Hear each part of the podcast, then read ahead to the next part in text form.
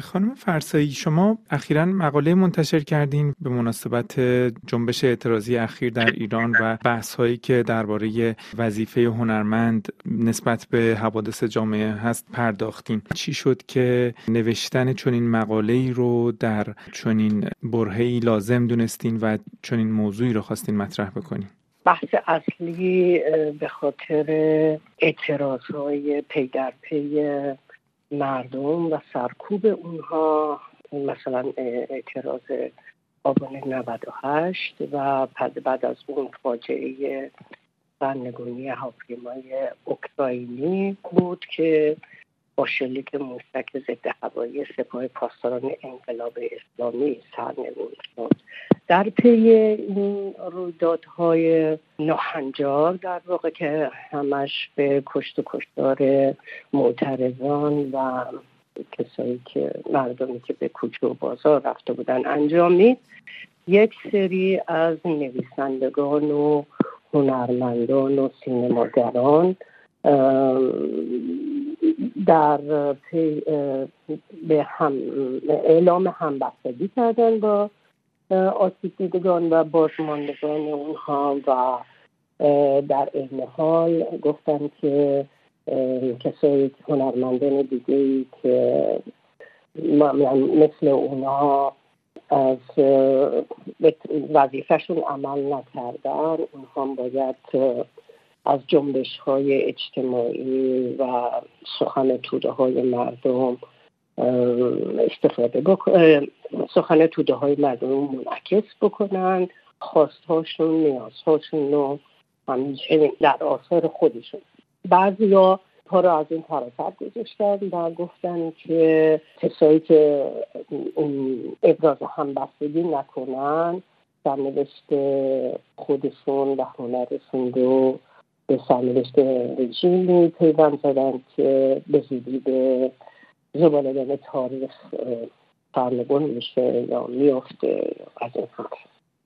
حال. حال از اونجایی که صداهای زیادی برای برای اینکه نویسنده ها به تعهدی و وظیفه اجتماعی خودشون عمل بکنن از اینجا و اونجا شنیده می‌شد و تا حدی هم خط نشون میکشیدن. من این به نظرم رسید که لحظه به نظرم رسید که به صلاح اون باید در مقابل این خط کشی ها و باید و نباید ها و اعلام مواضع رادیکال یک موزگیری هم بشه که عبارت باشه از اون که برای همه توی این دنیا در جهان و گستره ادبیات جا هست و هر صدای تنین خودش داره. تبعیت از تعهد و وظیفه به معنای پس زدن دیگران و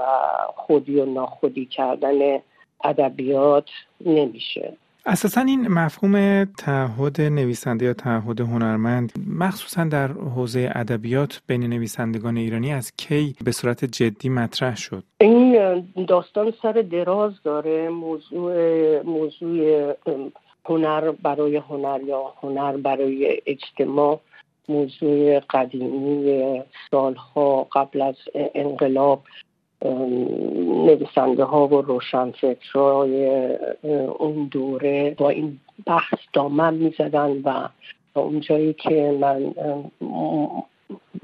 اطلاع دارم بیشتر با نگاه چپ به این پدیده ها و به این روند نگاه می‌کردن و همطور که گفتم می‌گفتن چه, چه باید نوشت چگونه باید نوشت چه موضوعهایی رو باید در جهت احقاق حقوق مردم ستم دیده انتخاب کرد و درباره اونها قلم زد. داستانی هستش که در عرصه جهانی هم همیشه مطرح بوده به ویژه موقعی که جنگ سرد در بین به بلوک شرق و بلوک غرب در جریان بود. نویسنده های و تئوری پردازان بزرگی راجع به این بحث اظهار نظر کردن شواهد ادبی و هنری عرضه کردن و چون تو در اون دوره بیشتر جنبش ها و خیزش های تودهی با از حمایت نویسنده و هنرمندان بهرهمند می‌شد و یه جوری هنرمندان کنشگرم بودن. این بود که پشتیبانی از هنر مردمی دست بالا رو گرفت و به جریان مسلط تبدیل شد. در این راه خیلی از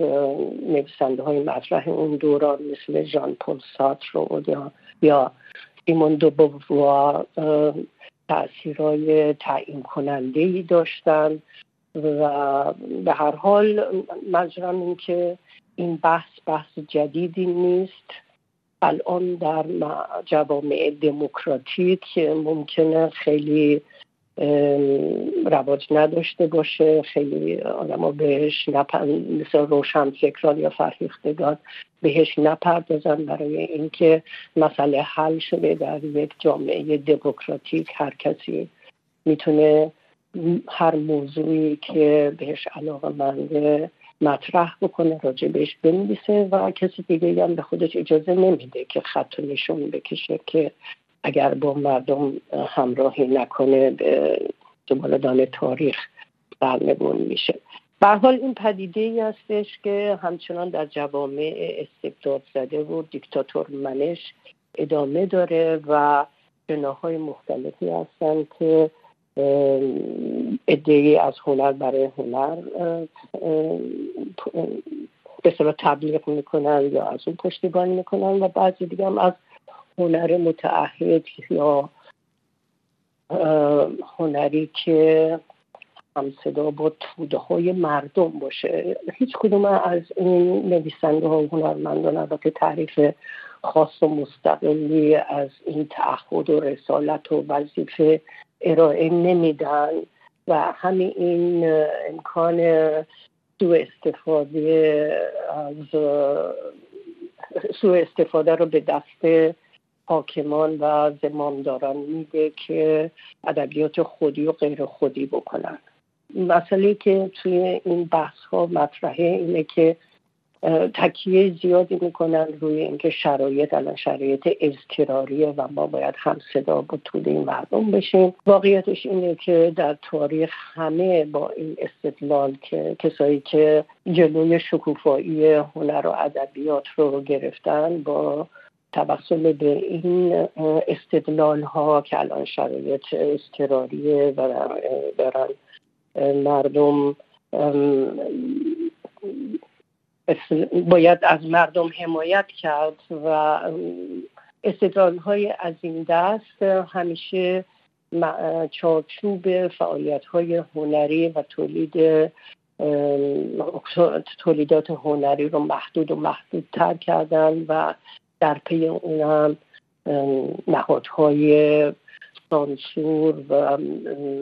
مثل تفتیش عقاید شکل گرفت. اینا واقع... واقعیت هایی هستش که در تاریخ اتفاق افتاده و اگر که آدم ازش درس نگیره و همون اشتباهات رو تکرار بکنه به نظر من راه به ناکجا آباد می‌بره صرف نظر از اینکه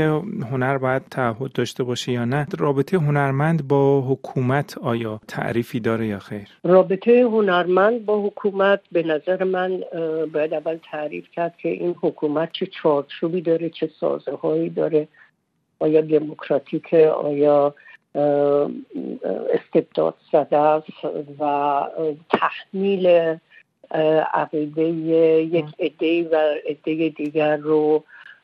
تقویت می‌کنه ازش پشتی می‌کنه پشتیبانی می‌کنه یا نه. اگر منظور حکومت دیکتاتوری و استبداد زده باشه مشخصه که هر هنرمندی باید فردیت مستقل خودش رو حفظ بکنه